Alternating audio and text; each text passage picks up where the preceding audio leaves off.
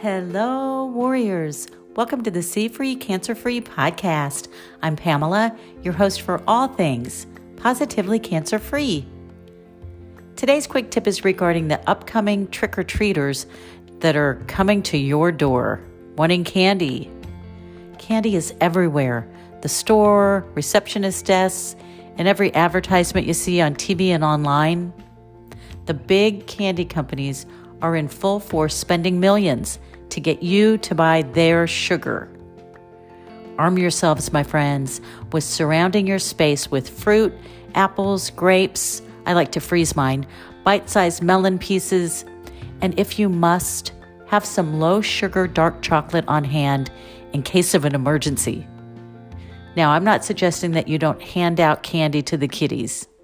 I just want you to be healthy, feel good, and to not get sucked into the propaganda that is bad for you. Eating well equals feeling well.